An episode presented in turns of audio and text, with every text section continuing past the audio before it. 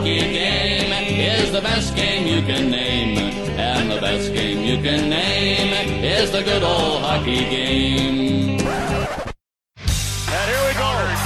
Line brawl to start this game. Jeremy Leblotsky and John Moraski teeing off on one another. Toporowski is just pounding away at Robinson. These, we said Toporowski, this is the guy who set a Western Hockey League record for 505 penalty minutes. Let's call it like it is. Toporowski's a goon. Getting closer. He reaches in the right, right, right. He's not Scott Grimson. He's shot forward. Stu Grimson. Oh my goodness. Scott Parker with a KO of Stu Grimson. He- Folks, this is one of the best hockey fights we have seen in a long time. Bush tells the linesman, get the heck out of my kitchen. Ray Dixon, he absolutely decked Jim Kyte with a wild right. A sheer staggered by a big left hand by Wade Belak. Chris Nilan on a penalty shot. Scores! Bugard down the wing. Bugard bombs away. Score!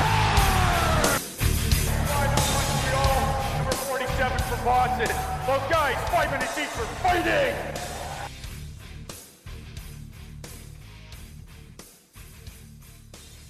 This should be good. This should be very good. Hello, everybody, and thank you very much for tuning in to episode number 76 of the Five for Fighting podcast. My name is Alec, your host, and this is the show where we focus on the players who dropped the gloves and the fans who enjoyed watching them do it. Today, we got no guest today. I know I've been delayed getting this episode out. Uh, we're actually going to go over the uh, tough guys who I feel should have their number retired by certain respective franchises. Uh, so we'll get into that here in a bit. But again, I apologize. I'm late getting this out. Um, you know, I, br- I brought this up. I've, I think I've brought this topic up a couple times just to see kind of answers from everybody. Um, and I, I, think I got a pretty solid list here. So, like I said, we'll get into that. But been house hunting, uh, as some of you saw on Twitter, and if you're watching the video, you can see my beautiful finger here. I decided to play chicken with a kitchen knife, and I ended up losing that battle. So, uh, three stitches later and an urgent care visit, we are here back at home with three stitches on the finger. This bandage should come off, I think, today. It's fucking annoying right now, but um, no. So yeah, that's uh, that was a lot of fun. But we've been house hunting, so after work some days, uh, instead of doing podcasts, we're trying to go find houses. And boy, let me tell you, the market is something else right now. Um, it's tough. It is tough. So the search continues. We put an offer in on one. We did not get the house, unfortunately, but um, hopefully the time is coming for us to actually move into a house. So I could actually set this up. This is like my very, very minimalist setup of the podcast room because I don't want to unpack all the shit just to repack it and throw it back in the containers and move it somewhere else to a house, hopefully. But um, like I said, if you're watching the video, if you're this is if you're watching this on YouTube, you can see my all I have in this room up are the Five for Fighting podcast sign back here, and then the oh it's back here the Bush uh, beer mirror. That's actually from like 1978. Something pretty. It's really old. It's really cool. Um, Sierra's cousin, my, my wife's cousin, uh, gave it to me, and it was his dad's. His dad collected a bunch of beer memorabilia, so that was really cool to get. Um, I know, oh, stupid Bush, blah blah blah blah blah, but no, that mirror is fucking awesome. Um, I might be buried with that thing, honestly, but no, I kid. So thank you, uh, everybody, for kind of bearing with me here. Like I said, I I think it was last episode. I was like, oh yeah, we're gonna, you know, uh, be much more consistent with scheduling and having a podcast out. And what do I do? I inconsistent, and I don't get a podcast out. So um, yeah, the name of the game, living up to the part-time Oli. Um, you know, nickname given to me by old Darren at the fourth line voice, which we'll talk about him here in just a second. But um, no, thank you guys. If you're a returning listener, I appreciate it. If you are a new listener, uh, I hope you stick around. I hope you enjoy the content. Uh, and you know, if you don't, at least yeah, at least you gave it a try, and thank you for at least uh, giving it the old college try. So. Um, but before we go any further, of course, I got to mention the Five for Fighting podcast is a proud member of Six Pack uh, Coverage.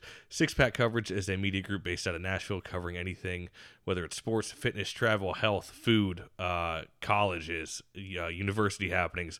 They got it all. So um, I encourage you to go check out Six Pack Coverage.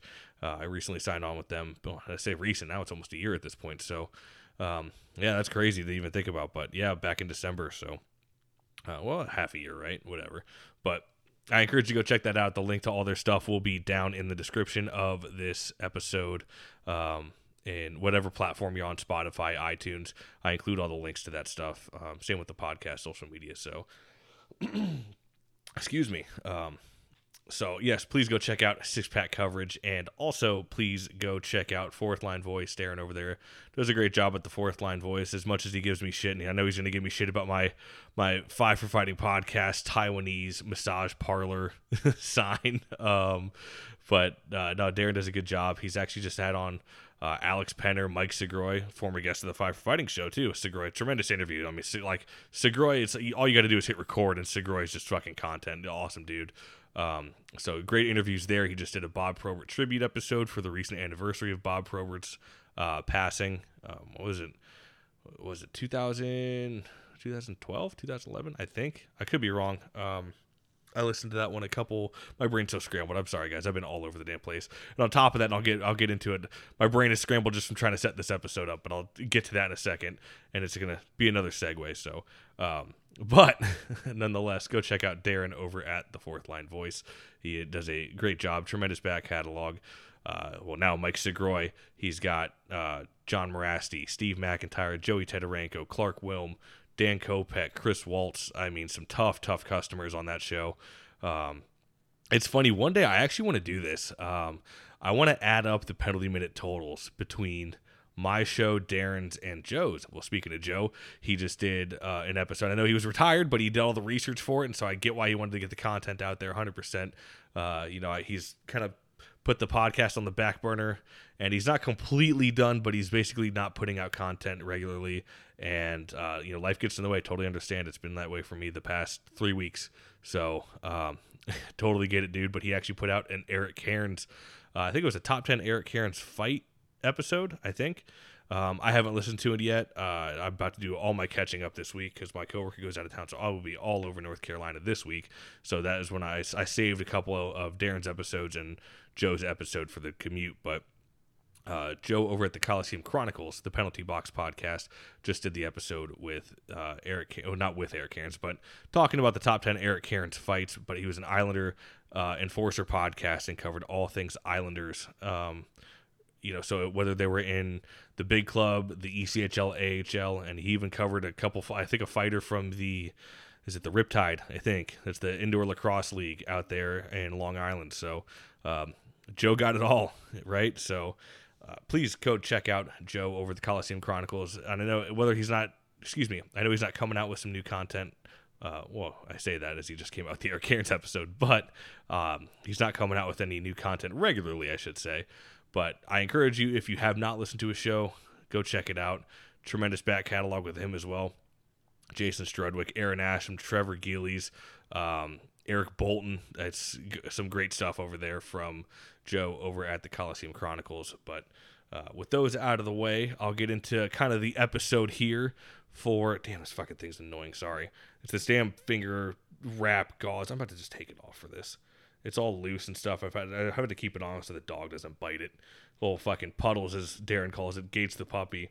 Uh, looks at it. If you can see on the video, it kind of looks like a little like a white mouse almost. So he's just fucking chewing at it. You can see lovely little stitches there, very small. Um, but I'm just gonna it's, it's got to air it out. It just feels nasty. Um, but anyways, so as you can tell by this episode, it is the uh, guys who I feel I don't how many people do I have? I was trying to do it a top ten, but I felt like I was gonna leave some out, so I did. Let's see here: one, two, three, four, five, six, seven, eight, nine, ten. 11, 12, 13, 14, 15, 16, 17, 18 guys with two honorable mentions. So basically a top 20. Um, honestly, and my honorable mentions, you probably got a case for actually doing the retirement for those guys. So, which I will get to those guys last, of course. But basically, what I was gonna do for this episode was, as, as what I have down for the guys is I broke down how many seasons they played for uh, each franchise. So uh, the parameters for this are kind of loose because with tough guys, it's it's not like you know I can say oh they, they, they had to play ten seasons. You know it's uh, tough guys didn't last on teams that long typically. Uh, you know, you get them for three seasons, four seasons. Like when I did, when I took the kind of like the poll or the general consensus for this episode, asking, you know, who do you feel should have their number retired and uh, you know, why, blah, blah, blah. I actually, a lot of the answer was Stu Grimson. And it was like, oh, you got to retire Grimson's number. And I said, okay, like with what franchise though? And that's where everybody's like, oh man, yeah, you're you're right. I don't I don't really know what franchise I'd retire him for. I said, if anything, it'd probably have to be Anaheim because I think it was parts of like four seasons with Anaheim. Um, I think the least amount of seasons played here I have are is it five? No, it's six. It's six seasons. Um, so, and I think actually the very one of the honorable mentions um, played the same amount. I think it was either five or six seasons. So, um, that the parameter was basically like five seasons or more, kind of. Um, and the general impact that they had for that franchise because um, I didn't want to just throw anybody in there just for the sake, like, oh, you played on the team. Like, I feel like they had to mean a lot to the franchise. Uh, now, if they were almost like a franchise player, then it's a little bit different. But um, like, you can make an argument probably for Probert being on Detroit and Chicago, an argument for him to have his number retired for both. But I thought he was uh, much more impactful for Detroit. So uh, surprise, surprise, that'll be the number one pick here in a second. So, uh, spoiler alert. But um, yeah, so I was gonna actually do uh, how many fights they had for each franchise, and as I was going through hockeyfights.com, as we all know, I'm not the biggest fan of hockeyfights.com. It's right now the only fight database, and um,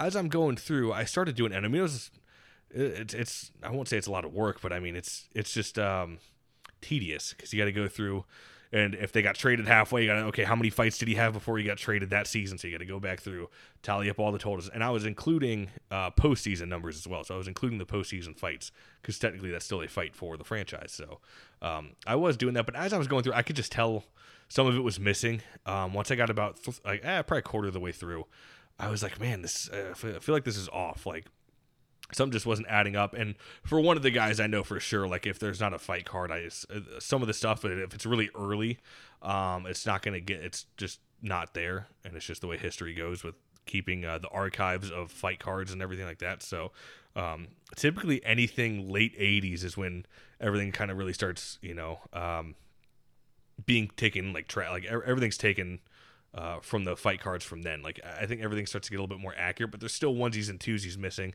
and I can just tell adding it up. So I was like, oh fuck this! Like I'm not, I'm not gonna do this. And then, I, of course, because I would be like, you know, oh, Bob Probert had 100 and you know 24 fights for the Detroit Red Wings, and then somebody's, well, actually, you fucking idiot, he had 136 actually, and I, you know, I could just see it. Um, so I was like, you know, fuck this. I'm just not even. I'm not gonna be bothered with this. Um, so I did away with that. But that leads me to my next point. Before again, I know running long here. Before we get into the episode, eh, we're going on 11 minutes. Typically, I like to keep the intros at about 10 minutes, but um, that leads me into the um, Fight Chronicles website that Steve is running. Uh, for those longtime listeners, you know I brought it up a while back. It was the revival or the attempted revival and the GoFundMe for bringing back DropYourGloves.com. And f- for any fight fans out there, you know, Drop Your Gloves was the Bible for hockey fights. I don't care what people say about hockeyfights.com or whatever. Drop Your Gloves was bar none the best hockey fight website for sure. But unfortunately, the owner of the site just decided he didn't want to do it anymore. And instead of passing it to somebody else and asking if somebody wanted to buy it, he just shut it down. And all of us bitched and moaned, saying how much we missed it, blah, blah, blah. Well, Steve actually took matters into his own hands started a GoFundMe and had a decent amount of donations. It really fizzled out. It was starting off strong, and I was really disappointed with how much it fizzled out. Because um, all, it, uh, like I said, in the Enforcer Appreciation Group, when Drop Your Gloves went down, I remember how many people were bitching about it. And, you know, there was like 12,000 members in there. If everybody gave a fucking dollar, it would have been the goal. So it was like, you know, shit like that's annoying. But as again, these same people, oh, I wish Drop Your Gloves was back. Well, here's your chance to bring it back. But um, everything's coming to fruition, and I think they're doing a test run on the website right now. Uh, get a hold of Steve uh, for those wondering who that might be. Uh, it is whenprobertwasking.com. He ran the website. It's whenprobertwasking.com on Facebook and Twitter as well. So you can check it out. You can message him. He'll I think he'll shoot you an admin code, and you can go start searching the website. And you know, I I don't want the expectations to be it's going to be exactly like drop your gloves. Like everything's going to be back. Like no, that's not how it is. That's there was a lot of years and miles put on that website, and people helping out to get the fight cards of these guys. So. Um, you gotta you gotta crawl before you walk, and you gotta walk before you run, right? So, it's it's gonna be it's not gonna be drop your gloves right off the bat. So I, I don't want people to go in there with that expectation. So, uh, but please get a hold of Steve. You can test run, test drive the the database there and start kind of looking around and seeing what it's gonna be like and make suggestions. You know, hey, I, this could be better. And because Steve's still he's still with um, I forget his name, but so the guy who's designed the website because he's paying somebody to design the website um, and code everything. I would assume all that fancy shit that I have no clue what's going on.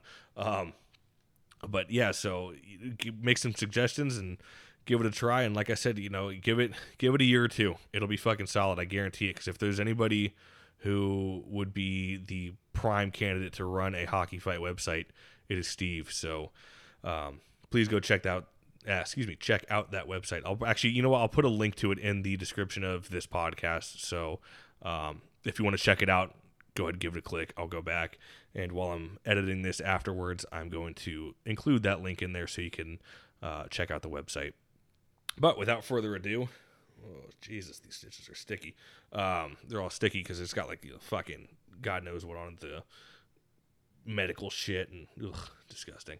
Um, but without further ado, let's get into the actual episode here. So, as I was talking about, the enforcers who maybe should have their jersey retired. And I'm not saying they should be in the Hall of Fame, although I wish I really wish there was. I used to do a little segment or segment, you know, a little poll in the enforcer appreciation group asking who should have their uh, who should be in a Hall of Fame if there was an enforcer Hall of Fame, and um, it was funny to see people who like didn't follow along with it, and I get asked all the time where Probert was.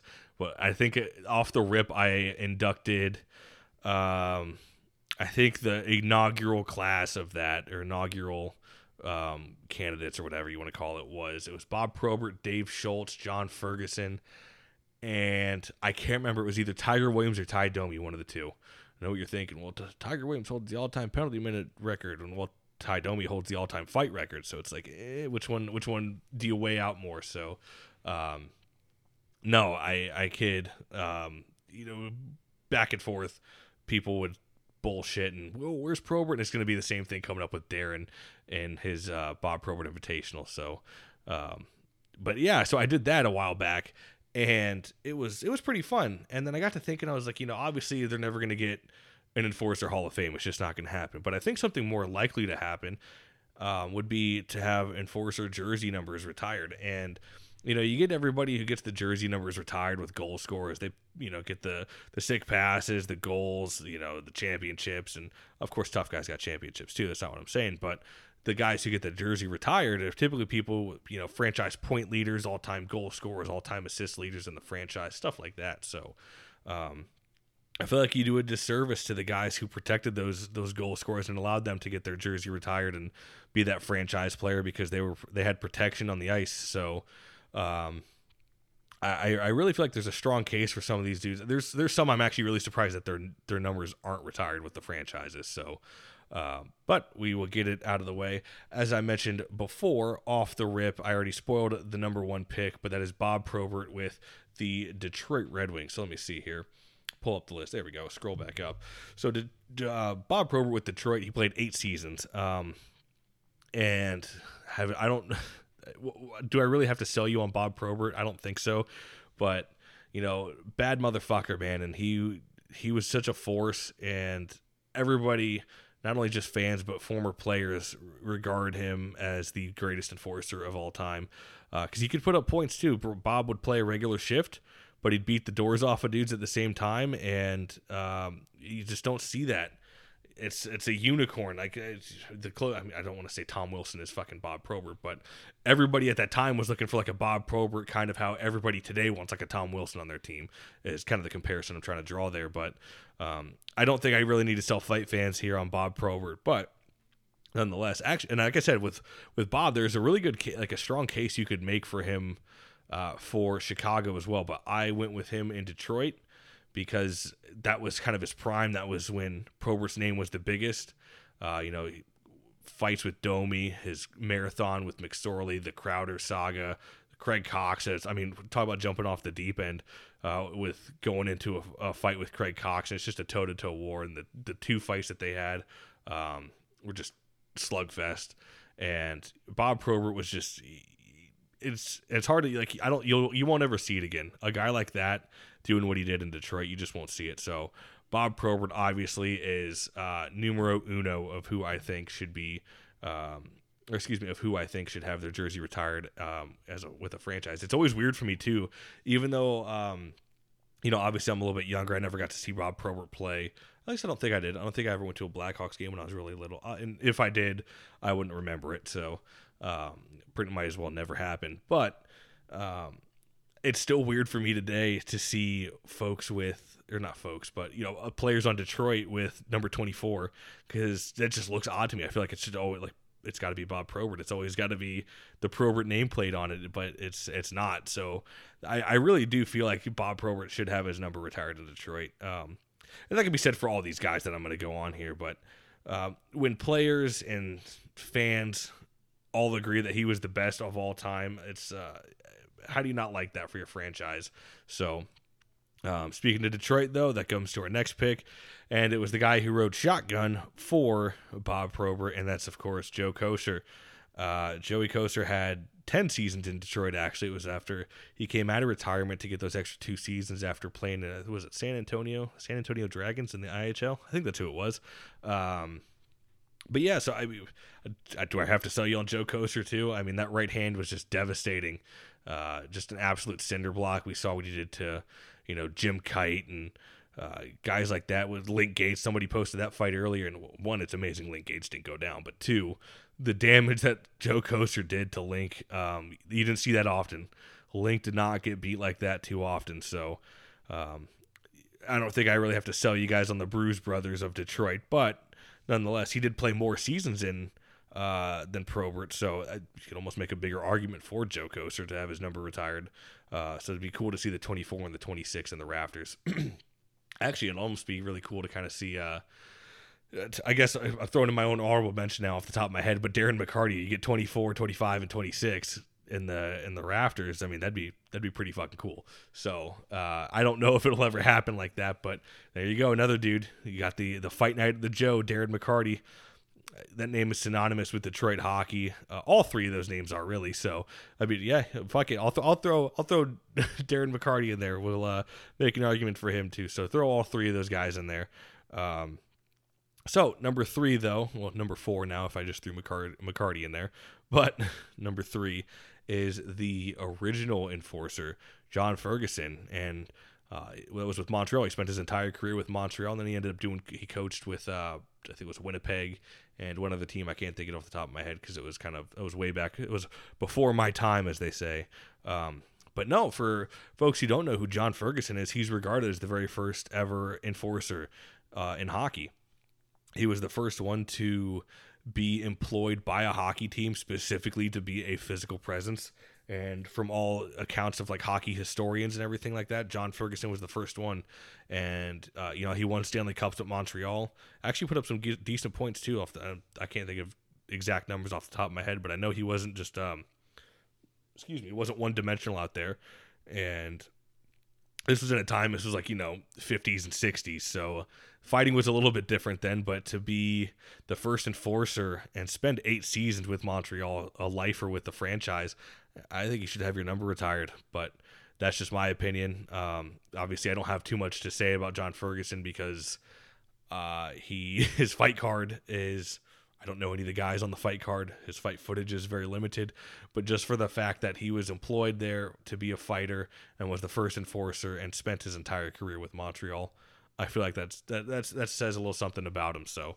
um, I do think he should retire uh, John Ferguson's number. I mean, what, what's another number in the Montreal Raptors anyway? I think they got what 11 or 14, so, something. I think it's 14 now that I'm thinking about it. So, what's another number up there, anyways?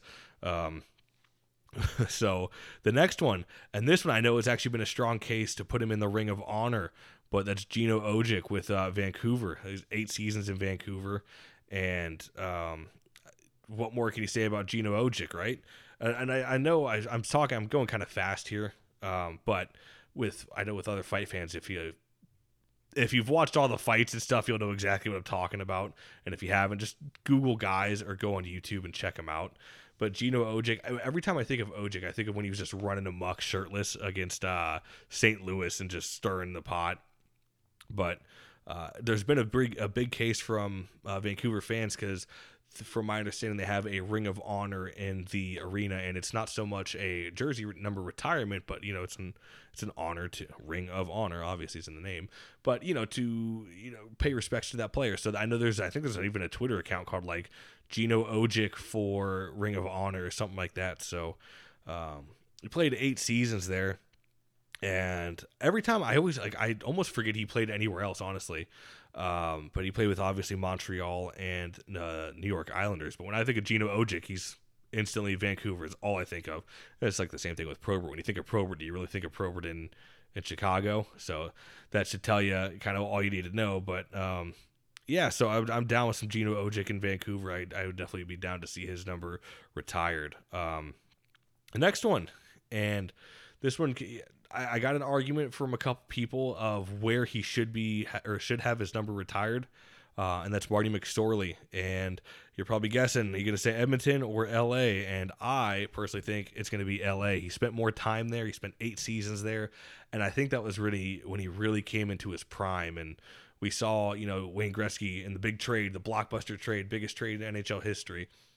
We saw him get traded to LA, and who did he want to come along with him? Marty motherfucking McSorley. So that should tell you all you need to know. But I mean, we all know Marty McSorley, and I know the the bad stuff of you know the the Brashear incident, and um, it's no no secret that Marty McSorley was a little bit of a dirty guy, dirty player. But I don't know in terms of enforcers. Actually, I have him top three all time. And I'm not talking about fighting ability, um, strictly just enforcing. Oh, it's I, I, actually I think I might have even put him at number one. Um, him and Dave Brown were one A and one B for me, and that's because he's a dude who was willing to take suspensions and really cross a line if he had to get his fucking point across, and he was going to let you know it. And if you touched Wayne Gretzky, you were going to get it, and he allowed Wayne Gretzky to flourish in Los Angeles when he went to the Kings and allowed Gretzky to, you know, do his thing. And if anybody touched him, you would fucking know it. And it was in the, if you go check it out, it's on Fourth Line Voice, Darren's YouTube channel. Look up Marty McSorley interview. It's in his, it's in his extras with uh, the Last Gladiators, uh, the documentary with Chris Nilan. And so people comment and they're like, "Oh, he sounds like a psychopath," and that is the fucking blueprint of what an enforcer does. And you can tell the way he talks, he took it serious. There was none of this good luck before we fight. There was no, oh, I'm going to shake your hand afterwards or, you know, say good fight afterwards. There was none of that. And he talks about it and it was, um, was it Doug Evans? I think it was. Said Doug Evans was taking liberties with Gretzky. He took liberties with me. So at one point, he turned to him, hit him down on the ice, and he hit him, knocked him out. And you could actually see the video on YouTube. Hits him while he's down on the ice. And I mean, like, obviously, if you're just listening to this audio format, you can't see the video. But I mean, Marty comes from like up here and just slugs it right down. Almost like if you ever watched Trailer Park Boys where you got bubs all the way his head. You fucking want one, you know, right? Um, well, he gave him one. So, uh, I, I do think Marty McSorley found his stride, and his prime will always be kind of remembered as the LA times and the Edmonton times. Um, although he did have the legendary fight with Probert while he was with Pittsburgh, but he ended up going to LA right after that. He actually started his career in Pittsburgh too, which is kind of funny.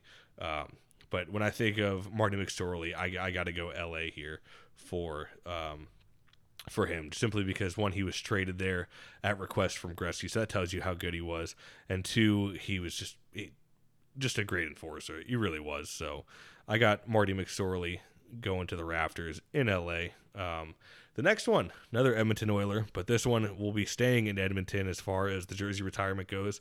And with it, you know, saying that, you can probably tell who it is, and that is none other than Dave Semenko. Dave Semenko spent 10 seasons in Edmonton. You know, he finished out his career one season in Hartford and one season in Toronto, but when you think of Semenko, do you ever think of him in Whalers Green or Toronto Blue and White? No, you just think of him in Edmonton, and he was you know the the protector before McSorley came along. It was kind of him and Kevin McClelland um, before McSorley came along, but. Semenko to me, uh, this is another example of a guy who was not necessarily the greatest fighter. I like if, if it was between Marty and or excuse me, if it was between McSorley and Semenko, I'd pick uh, McSorley winning a fight over over Semenko any day of the week. But in terms of enforcing, this is where it comes into play again. Uh, you know, Dave Semenko allowed Gretzky to beat Gretzky, much like Marty did in L.A. So Dave Semenko was a phenomenal enforcer. He wasn't like I said, he wasn't King Kong when he fought, but if he had to do greasy shit with you know get the stick work going, throw an elbow up, and send a point across, not to take liberties with the Oilers, he was he was going to do it, and it was the same thing kind of mentality as uh, McSorley. There's none of this good good fight, good luck, you know, respect the code, blah blah blah, happy horse shit, and sunshines and rainbows. It was you were throwing the fuck down, and you're gonna quit playing fuck around.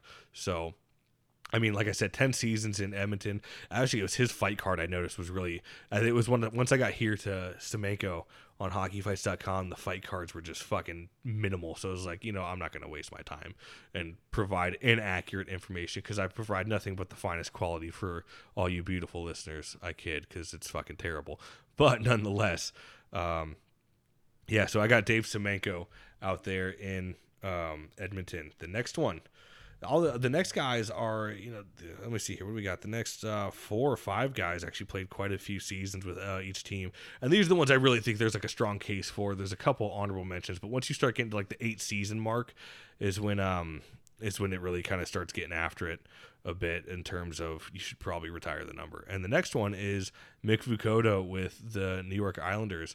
And I know people are going to say, well, he did the knee pull thing and blah, blah, blah. Who gives a shit? You're in a fight. If you have to do it, you got to do it. Um, but I mean, playing 10 seasons for that long with the Islanders, and he should, and I know Joe is going to say it, and I've said it too, even though he played on Tampa, that was when Tampa was actually a really tough fucking team. Um, but he should have he should have been an Islander for life, uh, for sure. Should have never gone anywhere else to uh, Tampa or uh, fuck. What's the other team? I can't think of it. Was it the Rangers? No, it wasn't the Rangers. Maybe it was. I can't remember off the top of my head. Um, all I remember because I, I again when I think of Big Vukota, I think of the Islanders. So that's why it's um, you know blurred blurred lines. There. I just remember he was with Tampa because I have a buddy who collects Tampa Enforcer jerseys actually, and he has a Vukota. Um, but I don't think I really need to sell you on Mick Vukota. I know he doesn't have the biggest fan base because of you know his his kind of the the knee lift and, and body slam tactic and technique, but you got to do what you got to do. You're in a fight, so I gotta I gotta give it to Mick Vukota there, and he should probably definitely um, have his number retired with the New York Islanders. It was funny actually. I got a lot, of, a lot of suggestions for Gillies. I'm like, you guys do know he has his number retired, right? And same thing with like Terry O'Reilly. Um, like O'Reilly has his number retired. And I don't think people realize the NHL really doesn't have a lot of tough guy jerseys retired. The the minor leagues have done a I won't say they've done a tremendous job, but they definitely shine more light on the tough guys. And um like you have Toporowski, McFarland in Quad City, you had Mike DeGurse, his number is retired in Huntsville. Uh, I think Bialowas was retired in Philly.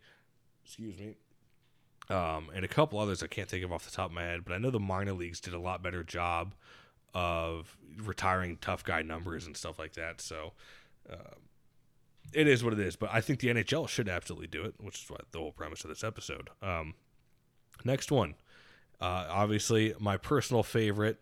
And if you've listened to the podcast, you know exactly who I'm talking about. But Chris Knuckles Nilan with Montreal, ten seasons there. Um, Oh, real quick while I'm thinking about it too, because when I say ten seasons, obviously I include the last season he played there, I know there was the gap between uh, when he played with Boston and New York. So, um, ten seasons in Montreal, and I included that with all the guys whether they played. I think if unless they played like only like two games, then I didn't include the season there. But I'll just say parts of you know ten seasons or whatever. So Chris Nilan with Montreal. Uh, you guys obviously know I'm a huge Chris Nilan fan, and if you haven't checked out his documentary, it's great. Uh, the Last Gladiators, his book was really solid. He does a podcast now, but f- to be with Montreal, and I mean, he was kind of the lone gun there too. Uh, that was another reason why I think he should have his, um, excuse me, have his numbers. My ear just popped. Jesus Christ, I'm all fucking, I'm all over the place tonight.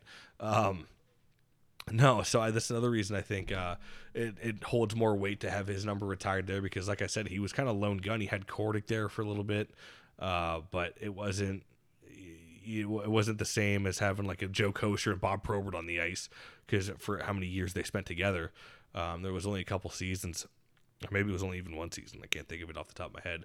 But another guy, same thing as like the McSorley and Semenko, not the greatest fighter, of all time. Uh, I'm not blind to it, even though as, uh, Chris Nilan's my all-time favorite. I'm not going to sit here and pretend that oh, you know, Nilan's number one of all time. No, but in terms of enforcing, on the other hand, that is where he may be. Uh, put him in top five, I believe, um, and or just outside of top five. I think I might have had him at six or seven. Um, he'll to get a message across and to protect the boys on the ice. He'll fucking do it. He didn't matter. It didn't matter if he had to run somebody if he had to th- throw an elbow, get somebody with the stick. We saw what he did to I think it was Rick Middleton. Greasy fucking play, by the way, it really was. Uh, but sending a sending a message, getting the point across, you got to do it. And you know, he started the brawl in the hall versus Boston, and you know, for being an American-born player, he still recognized like, like the the amount of people that love him up there in Montreal. It's insane. When I went to visit him uh, a few years back. Everywhere we went, ever like just knew him immediately. It was Chris Nilan, Chris Nilan, Chris Nilan. Like uh, the the people up there in Montreal love him. And again, you already got 14 retired. What's adding two more up there with Ferguson and Nilan, Montreal? So, so maybe we'll get the phones hot up there in Montreal. We'll petition to have Nilan and Ferguson retired. But uh, I don't think I really got to sell you anymore on Chris Nilan, Stanley Cup champion, and very great technical fighter. He wasn't a power puncher. He wasn't going to knock you out, but very good technical fighter and was smart about not getting hit. And uh, when I was asking him about his fighting style, he said I couldn't go toe to toe because I'd get fucking killed. Uh, so I had to develop a, a, tactical fighting style. So that's where his technician uh, kind of style came into play. Was he was like, if I go toe to toe, I just know it's because he was very undersized at the time. So uh, I love Chris Nilan though, and you know I encourage you to go check out his podcast over there. It's Raw Knuckles podcast with him and Tim Stapleton. Um, so that being said, we will move on. And this dude, I actually completely forgot about because in my mind, I'm thinking old school guys. Like I'm thinking like early 2000s uh, and prior, basically with enforcers. Until somebody brought this name up, and I was like, "Holy fuck! How did I miss him?" And that's Chris Neil with Ottawa. Spent his entire career there for 15 seasons, man. Um, and again, he, Chris Neil, not the greatest fighter ever, but I mean, damn, you're playing for the Ottawa Senators for 15 seasons, and you know that like it's. I mean, he's fought. He, his fight card is great. He's got a great fight card. Um, but to go that long and do it for that many years, I know his ice time at the very end of his career was very minimal. Um, and, you know, just age catches up to you when you play that style and he was one of those dudes you loved. Like you loved him if he was on your team. So obviously Ottawa just loved him because he never went anywhere else. And if you played against him, uh, you hated him. So I remember my uncle couldn't stand Chris Neil growing up. Every time the Lightning would play, he's oh that fucking Neil, you know, and he'd just get mad. So uh, yeah, I, am down with Chris Neil though, man. He was one of the last of the last of the Mohicans there before retiring. So I I, re- honestly that's another one like that should there's some of these that I feel like should be. There's some that might be. Oh yeah, I can kind of see him getting his number retired here and there. You know. Oh yeah, maybe. There, there's some like I, I feel like you know like Vukota, Nilan, Semenko, um, and Neil. Those should be guys that's like retire them like tomorrow. You know, um, and probably Bob Probert as well. So again, I can see some of the other guys. Ah, it's kind of on the fence. It's just in my opinion. This is all my opinion. This isn't, you know, uh, anybody else's. So if I missed your favoriteist on the list, I, I apologize. Uh, you can motherfuck me and my messages later and tell me how stupid I am. Uh, n- nonetheless, carrying on. The next one, another one. I, I can't believe this hasn't happened already. This one should have happened a long time ago, and I still don't know if it is going to happen ever. Uh, but that's Rob Ray with Buffalo, 14 seasons. Uh, I know he had the last two seasons there with the Senators, but um, do you really ever remember Rob Ray playing for the Senators? It was only like I don't even know if it was ten games total because I know he was battling injuries and stuff. But Rob Ray in Buffalo, I mean, fourteen fucking seasons, and he was going hard. And I know people don't like Rob Ray in the sense that uh, oh his, his jersey came off and he did the sweater tactic and blah blah blah. He was a better fighter with his jersey off, which by the way I believe is false. I believe he was actually a better fighter with his jersey on. Um, but there was no rule against it until the Rob Ray rule, you know, Rob Ray rule came in is when it became illegal. Until then, anybody else could have took their jersey off.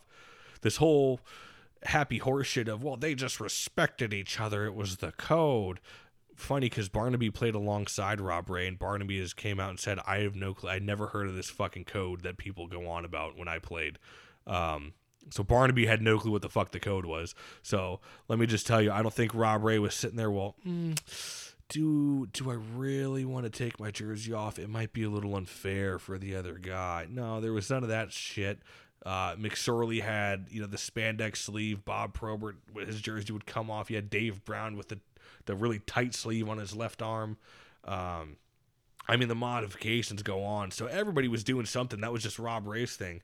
So you, you know, fuck it, it is what it is. But I mean, what a great career. And I, I will say I, I will say this every goddamn time I talk about Rob Ray until the cows come home. He may have the most. I'm not saying he's the best, but he may have the most KOs in hockey fight history in terms of the NHL. If you go back and you watch Rob Ray fights, there's a video on YouTube, and it's funny because I've referred this to people like, "That's your proof you have." I'm like, I don't, "What proof do you have? Show me all the the Probert knockouts." Because Bob Probert was a dude who was a scary fighter. He would maul you and just overwhelm you, but he would. I, I don't think Bob Probert really had like knockout power. When you see like Kocur, Kocur obviously had the knockout power, but even over Kocur, even over Joe Kocur, Rob Ray had more knockouts. I guarantee it. And there's a video if you just search up all like just look up Rob Ray KOs, and it's a compilation video of all of Rob Ray's KOs that he had throughout his career. And there's more there's more KOs when it has his jersey on for one, and two. You look at some of the guys he knocked out. And these are TKOs as well. I'm not talking like every single guy is knocked out cold. You know, this is, you know, he drills him and buckles a guy. You know, Pat Cote, Dennis Bonvie, excuse me, he had the one versus Kyte as well. Um, I, I mean, you go through and it's it's a solid compilation. So I don't know if anybody out there in the NHL has had more TKOs slash KOs than Rob Ray, and that's including guys like Derek Boogaard and stuff like that. Colton Orr's um, come to mind. I'm thinking like Boogaard when he did it to Fedoruk and Gillies, and then he had Colton Orr who did it. He did it to a couple guys, um, but I remember his one versus um, uh, who the hell was it? Did I just Fedoruk? Yeah, Fedoruk as well. He was with he was with the Rangers. Um, but I'm telling you, I'm down with Rob Ray. 32 should be in the rafters 100% um, up there in Buffalo, and there's a strong case to be made for it. And again, go check out Rob Ray KO compilation. I highly, highly recommend it. Uh, the next guy is this is one that you might be on the fence with, but for me, with what he did, he was a lone gun out in this franchise for a long time, a very technical fighter. Again, not the greatest fighter, but a very solid enforcer. And that's uh, Tim Hunter out there in Calgary. I think he played 10 seasons for Calgary, and he did a very good job at. Uh, you know the role, and we we've all seen the legendary clip of him and Dave Brown, and I mean this is Dave Brown he's beaking off to, and you know that's not like uh, it's not somebody I'd want to ever ever mouth off to in a hockey game. But you know, you hear him, and as I brought up earlier with Dave Brown in his really tight jersey, it was a modification he did for people for context in that video where he says, you know, how about you get your sweater around your arm a little tighter, you pussy? That's where it comes from because Brown did the the jersey trick where he had the sweater really tight around his arm so you you almost couldn't grab it. Um, but lone gun out there he did the cross grip and he would switch hands and very technical fighter not a big power puncher but um, again this one might not be that popular but i think you know, 10 seasons with a franchise as a tough guy and a lone gun at that with minimal help uh, almost like a Nilan, I, I, you got to do it at least um, show some recognition for it and appreciate you know what he brought to the table for that team. Uh, the next guy leads the leads the nhl in all-time fights for the most career with I think 333, I believe it is. But Ty Domi in Toronto, that's that should almost be a no-brainer for me. That should be well, I don't know. Toronto doesn't really like physical hockey now, so maybe that's just that's the dark times. We don't talk about the time we had Ty Domi or Colton Orr, you know, in the lineup. We don't talk about that. But I kid. But Toronto, uh, 11 seasons with them Ty Domi, and I don't need to really sell anybody on Domi. I know people don't like his antics where he had, you know, the speed bag going and he had the the, the championship belt and everything like that after the Probert fight.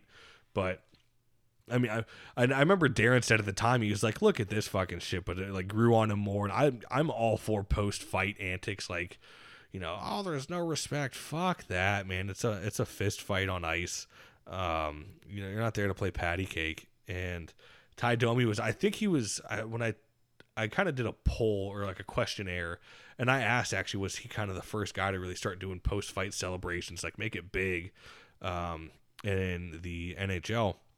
And somebody kind of said like a couple people maybe have done stuff here and there, but Domi was really kind of like the first to uh, make it make it bigger, like make it a bigger deal until uh, Mark Messier, you know, came in and told him to cut the shit. But uh, yeah, Domi 11 seasons with Toronto, and he had 333 career fights. I don't really need to sell you on him, but legendary, legendary career. Um, I forget what it is. It's was this kid with uh oh he was with Carolina of all teams. Poor, poor Max Domi ends up in Carolina. Although I think he's going to be in a different team this year.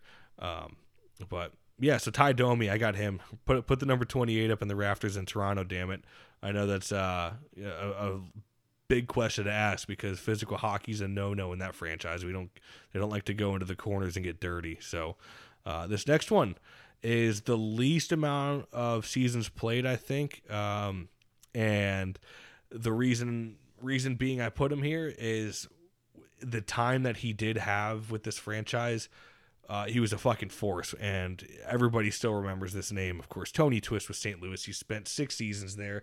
Really, more like five. I think of Tony Twist in the his prime years. So it was about five years with St. Louis. I, I have six seasons on here, but the first one was before he went to Quebec. So um, you know, he's with St. Louis and he went to Quebec and then came back to St. Louis. But that's what I think of Tony Twist is his second stint with St. Louis, and uh, I mean. Well, fuck that was like changing of the guard time when it was like uh that it was the the era where kind of it was pretty much him and McCarthy with uh Sandy McCarthy were kind of going head to head at who's going to take the belt from Probert because Probert started to uh you know he's getting older he started to fade a little bit with Chicago so uh in comes Twist and Sandy McCarthy and that was like 1A 1B but the time Twist uh spent with St. Louis I mean it was noted people like it was hard for him to almost get fights because he just he had that right hand. He had that Joe Kocur like right hand, and he would just come back from like three states away and swing at your face. And he wasn't punching at you; he was punching through you. Like he tried to get like his mentality on the roll and how serious he took it. Um, and so I and maybe I'm drawn a little bit more towards Twist. I'm a fan, so maybe I'm a it's a fan pick in my in my uh, aspect, uh, or excuse me, in that aspect of it. But um, I, I mean, the the tag team he had with him and Chase. Now, I thought Twist meant more to Toronto, or Toronto, back with Domi. I thought Twist meant more to uh, St. Louis than Chase did. Not saying anything, but I, he was obviously the more dominant fighter. It's kind of like the same thing with Probert and Kocur. I think Probert was, uh, you remember him as being the dominant one over Kocur, but that's not a bad problem to have at all. Uh, same thing with the the Blues brothers out in St. Louis, um, him and Chase. So you could, I'm sure there's an argument to be made for Chase, but I put um, I put Twister on here just because he was so dominant in his time with St. Louis. Uh, you know, he broke the hell out of Rob Ray's face, which we actually you can go back on my YouTube and check out the video of Rob Ray talking about that insane story. Uh, I had Rob Ray on quite a quite a while ago. It's probably almost two years ago now at this point. Um, so that's a tremendous uh, tremendous episode. You can listen all about that fight. But you know, is um, yeah, I mean, I don't really need to sell you on Tony Twist. I love the mentality he had was he fought to really just like send a message. He wasn't sitting there like, oh, let's just get it over with. Like it was, it was almost like he was, his eyes would like turn like a shark, you know, when you smell blood in the water, and Twist would just turn it on, and it was it was nonstop. When it was as soon as he woke up and it was a game day, it was on. Like you know, morning skate. He's there uh, mentally uh, getting into the mentally preparing for the game and getting an opponent's head. He sits on their bench, reads the newspaper, like gets a sweat going, and you could you could see the interview. Uh, it's also on Darren's YouTube channel with uh, it's an extra in the Last Gladiator. So go check that one out. It's like Tony Twist interview or Tony Twist talks about the role of enforcer. I think is what it is. Um, so that might be that might be the most controversial pick on the list here, just because he's it was such a short time. I really wish, I really really wish we could have seen where he ended up with, uh, whether it was because I heard the two teams that were possibly in contention for him was I, it was Boston and Philadelphia. So I don't know. It looked weird seeing Twist and anything else but the St. Louis Blues jersey. So who knows? But yeah, I'm down with Tony Twist, man. I, I love Tony Twist and I what more can I say about him? So the next guy, and for forgive me for not knowing too too much about his playing days, simply because it was just so long ago, and I can only go off a of video. But Stan Jonathan with Boston, uh, seven seasons, so that's only one more than Twist. It might be kind of like you said, eh, but I mean Stan Jonathan was tough. One of the pound, everybody regards him as one of the pound for ah, pound for pound, easy for me to say, pound for pound toughest dudes to play uh, in Boston. You know, you got you got O'Reilly up in the rafters, and I know O'Reilly was the better player than Jonathan, but yeah, seven seasons ain't bad. Ain't bad for being a tough guy. Uh, and like the way he fought was just straight up toe to toe, Mirasty like, where it was, you know, it wasn't going to sit there and try to grab hold and, you know, do whatever. I remember it was uh, Chris Nilan, actually, when I had Nilan on the podcast and said, uh, Stan Jonathan, that humbled him real quick. And, you know, he figured, I got to, I got to do something and change something. That's where it came in because busted Chris Nilan open. I think it was like his first game, first first fight. Talk about going into the deep end, fighting Stan Jonathan. Um, but yeah, Stan Jonathan was a bad dude. So I I I would love to see it retire in Boston again. I could see it bound to be an eh, maybe not, but uh, I think it should be. So next one, another another kind of iffy one, but in I could see it, especially now. I think people seem to enjoy him a lot now too, as well. Um, and he was a, probably the nicest enforcer you'll ever meet, and that was almost his downfall. But George Laraque with Edmonton, he played eight seasons in Edmonton, and that was really that was his prime when he left Edmonton and he went with Pittsburgh and then uh, Montreal, and he had the one little season. I think it was one season with Phoenix, but every time I think of George Laraque, I think of Edmonton. And the run he had there, that was another changing of the guard. So that was when it went from the McCarthy uh, and Twist, and then in comes Laraque, right? So changing of the guard from Probert to McCarthy and Twist, and now in, like I said, in steps George Laraque, and not a big power puncher, but he would just overwhelm guys. He was kind of like that in tight. He would get you in real close, and uh, but from all accounts, guys who fought him say one of the strongest dudes that they have ever fought. One of his techniques that I've, I forget where I heard he was on a podcast and was talking about this. Um, but one of the things he did to train himself to better his grip, and this is insane, he would do pull ups, but he would do it like holding, he would wrap a towel. I can't remember if it was just one towel or if he'd wrap two towels around and like grab the grab the towels and start doing pull ups uh, off the towels and put his chin over the bar that way uh, to strengthen his grip so every t- he wouldn't slip as much. Um, so that just shows you how dedicated he was to the role. And I know George says he doesn't like fighting, but man, uh, he was good at it. We'll put it that way. So, and everybody in Edmonton still loves George Laraque. You know, it was legendary. He scored that hat trick versus I think it was L.A. Um, how many tough guys can say they scored a hat trick, right? So, uh, but George Laraque out in Edmonton, very dominant fighter, and again, that was the second, like the changing of the guard uh, from Twist and McCarthy. Like I said, in step George Laraque, and you could really count on probably two hands how many fights he lost. He did not lose many, so uh, I'm down with George Laraque getting retired out in Edmonton. And the next one, this one I, I, I it's going to be kind of short because I have no footage to go off of, and it was way before my time. But Nick Fotiu with the New York Rangers, he played eight seasons, and he's from New York. By all accounts, if you ask New York fans, um, he was King Kong. You couldn't be stopped. But I, I, I personally have just never been too impressed with the footage that's out there of Nick Fotiu. So one sec, I'm gonna throw a chew in here in a second. But the footage that I've seen, I'm just not too impressed with. But I'm not saying that Fotiu's bad or anything like that. It's just I've just the footage isn't there, and you need to seeing is believing, right? So unfortunately, that's what I have to go off of. But again, from all accounts, he was a great fighter. Um, and he meant a lot to the city of New York. And I, I, I think I've talked about it with Steve, and he said the same thing. Um, one sec here. Um, Steve kind of said the same thing. Footage hurts him, but um, from all accounts, fucking just absolute killer. So uh, I threw Fotiu in there. Again, if if you have any Fotiu footage, by all means, please share it with myself or Darren. Email Darren um, or get a hold of one of us, and hopefully they can convert that over uh, to YouTube.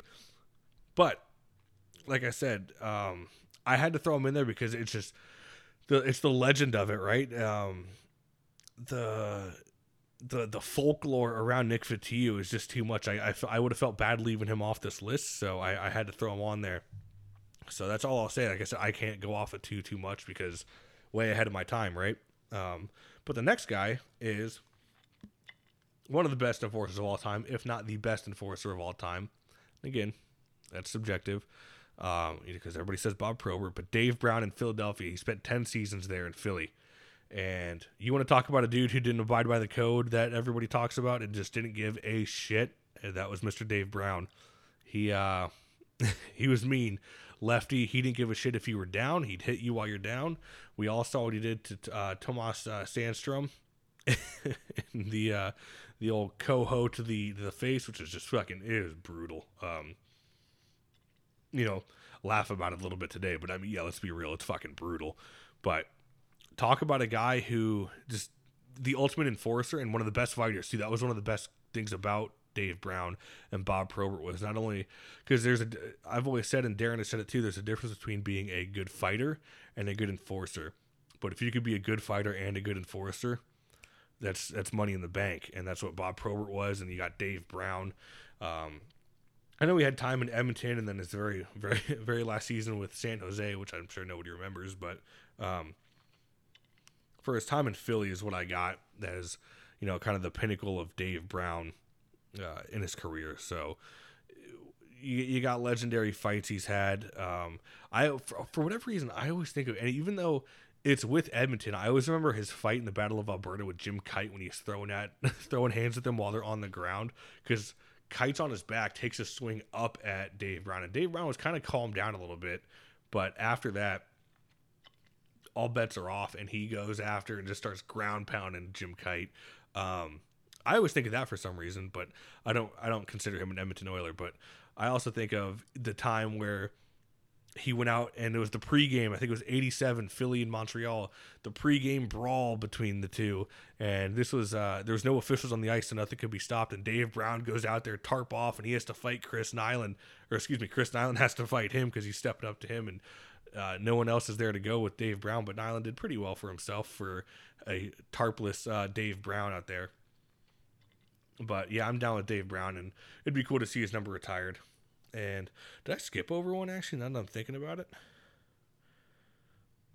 I might have deleted a name by accident. Now that I've just thought about it, Dave Schultz. Um, I think he only spent five seasons. That was the one I was like, oh, maybe I was looking through. Yeah, I must have deleted it by accident when I was trying to go through all my numbers. But uh, real quick before I get to the last pick, but Dave Schultz, uh, the guy who started the arms race for enforcers, and he started, he brought in that mentality of you know, maul you and just beat you in the ice and intimidate you. He's a dude who had over 400 penalty minutes in a single season.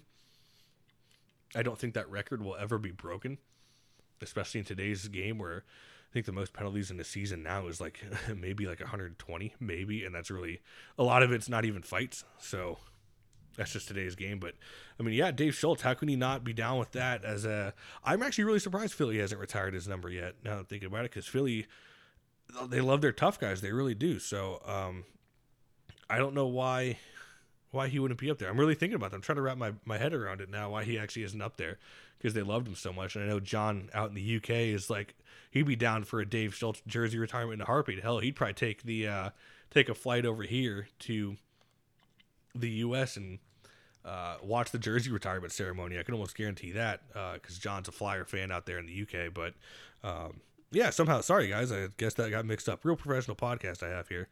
But the last guy I will have before I get to the two honorable mentions, and this was a sleeper pick. People might not realize this one, but Paul Laus is out in Florida, nine seasons, and Paul Laus is, is in in the fight world now. At this point, I don't think he's quite underrated. Um, because he's been talked about as underrated so much that he almost is known he's like, oh yeah, Paul Laus is underrated. That's what everybody says, and it's like, is he though? If you're a fight fan, you know Paul Laus is not underrated. But to regular people, they hear names like the Bob Proberts, the Tony Twist. Everybody knows that, so they might not. That, that's where I think the Paul Laus thing gets underrated. But you can go check check uh, check Paul Laus fights out, and uh, he didn't lose many at all. Um, one of the toughest dudes, and I think injuries is what got him. So, but he spent his entire career with Florida, and hell of a job, man. Dude was just tough as fucking nails. So, and I think that was the longest 10 year enforcer that Florida had. I'm trying to think of who else they might have had. They had Hordichuk for a little bit, Parros, um, Thornton. But I don't think they. I, know, I remember the, the battles with Tampa and Florida back in the day when Laus was there. That was when Tampa had like McCarthy, um, Vukota, Poeschek, Ciccone all at the same time. At one point, yeah, Tampa had that stacked ass roster of tough guys. Um, it was insane. But yeah, Paul Laus, I'm definitely down with that pick. Um, the last two are honorable mentions. Um, I'll do three because I got a third one. But the first one, controversial pick because I know he's a very you either love him or you hate him in the world of hockey fights. But Donald Brashear out in Vancouver, I think there's a case to be made for him, possibly in like Philly or even Washington. But when I think of Donald Brashear, it, the the problem I have with Donald Brashear, um, it wasn't his fight style, but his time in Vancouver as a fighter. He was starting to get good towards his later years in Vancouver. Um, and really starting to build build a name for himself. And I know people don't like his kind of fighting style. It was kind of pull you in, uh, the noogie punches, as people say, huggy bear. But and I'm not even a Brashear fan, but you can't deny he didn't lose many, and it worked for him, and it worked well. And Brashear was just a dominant, dominant fighter. So I think a um, I think a case can be made for Donald Brashear to have his jersey retired out there in Vancouver. And one of the other guys in Vancouver actually is Tiger Williams. Uh, is his number reti- Is his number already retired? I gotta look that up. But I thought I didn't think it was. But maybe it is. Uh, jersey retirement. Maybe it is. I don't. I, I swore. Reveals retirement plans. Man, no, no, no. That's not it. No, I don't. I didn't see. I don't see anything. Uh, Twenty-seven later, retired in honor. of... so maybe it was retired. I, I, I'm looking this up. Maybe it is. I don't think it was though. I really don't think it was. Vancouver, a real professional podcast. I should have looked this up before, but I thought about that like as I was recording or I was getting ready to hit record. I was like, "Fuck, I missed Tiger Williams." Um, retired jerseys, but I mean Tiger Williams league league leader in penalty minutes. No, it's not retired. Okay, that's what I thought. I was about to say maybe I, I don't know why. Maybe I thought it was for a second, but um, no. So Tiger Williams, I mean, league leader in penalties all time, and you know you can't really say every for some reason every time I think of Williams, uh, I don't think of necessarily his fights. I always think of him riding the stick after he scored the goal. And uh, oh boy, little Gates is barking out there. Sorry, I'm trying to rush the end here, but got to run the dog out. The problem is I don't have very good video editing skills for the Zoom video. I don't have a good software on here. My software is all on my iPad, and it would just take too long to uh, record the uh, transfer everything over and edit it over there. So I apologize here, but yeah, Tiger Williams, I'm down with him We're getting retired out there. And uh, uh well, his number's already retired with Sedin because he was 22. So I don't know. would you do a? Because I think Montreal did the, um, what's it called? They they split two of the. Uh, what's it called? Two of the numbers, or they split two guys between a number, I believe. So, again, real professional podcast here. Just to double check this.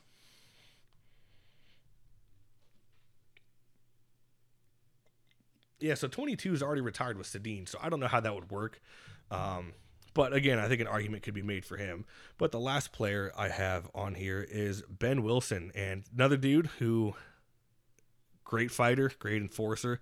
Behn Wilson was fucking mean, and I think a case could be made for him out in Philly. I just don't think the longevity is there. But as a fight fan, I want to see Behn Wilson's number get retired. Um, Steve's talked about it before with Darren that you never really heard talks of like the champ in the league until Behn Wilson came along. And obviously, you know him with the Chicago days, and he had the back injury, and um, he kind of his career got cut short. But his time in Philly, he was he was a bad fucking dude. And I can't remember who it is off the top of my head because it's all a little bit older stuff. So again, this is way before my time. But or I mean, knocks the dude out and then gives him an extra shot when he's down. I mean, brutal shot too. It wasn't like a quick little jab. It was like cock back and get after it. So, um, yeah, I'm definitely down with Behn Wilson. So hopefully, you know, I might have missed a couple guys here and there, but to me, those are the guys I feel like their numbers should be retired by their respective franchises. Um, and I, like I said, uh, a couple factors played into this because there's there's definitely tough guys who have played a couple more seasons, like Andre Wall with Tampa, but I don't think his impact as an enforcer and with the franchise was quite good enough to have his number retired. I would, I mean, don't get me wrong, I would have complained if it was, but um, those are guys I think that should have their jersey numbers retired. So uh, hopefully you guys agree and tell me if I missed anybody that you think should have been on there. But I got to get going. I got to run out of here. We got the dogs. Um, the joys of owning a new puppy. Although he's getting a little bit better. I named him named him Gates after Link Gaetz, and he's living up to the name. He's a crazy motherfucker. Uh, does zoomies all the time and definitely keeps us on our toes. It's almost like we have a Link Gaetz in here. I'm just waiting for him to beat the fuck out of me and make his own breakfast in the uh, in the kitchen. If you know that story, um, there was a story about Link Gaetz and uh, I forget who he was with, but somebody was taking too long. They were at like a Denny's or something, taking too long to get his order. So he like threw the chef out of the kitchen and just started making his own breakfast in the back uh, at the Denny's. I think it was or like a Waffle House, something like that. But so that's where that comes from. But anyways, guys, I got to get out of here. Thank you very much for tuning in. I encourage you to check out the podcast on YouTube, Facebook, Twitter, Instagram, all that fun stuff. Um, give it a follow. I'm always posting there. If you follow the YouTube channel, you'll be up to date on all the East Coast League fights. Uh, hopefully, I can get an interview out for you guys here in a bit. If not, I got a Q&A episode I'm going to do, and I'll probably end up recording that this weekend. So, anyways, guys, got to get going.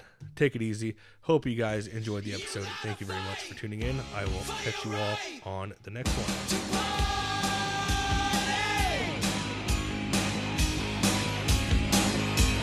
You got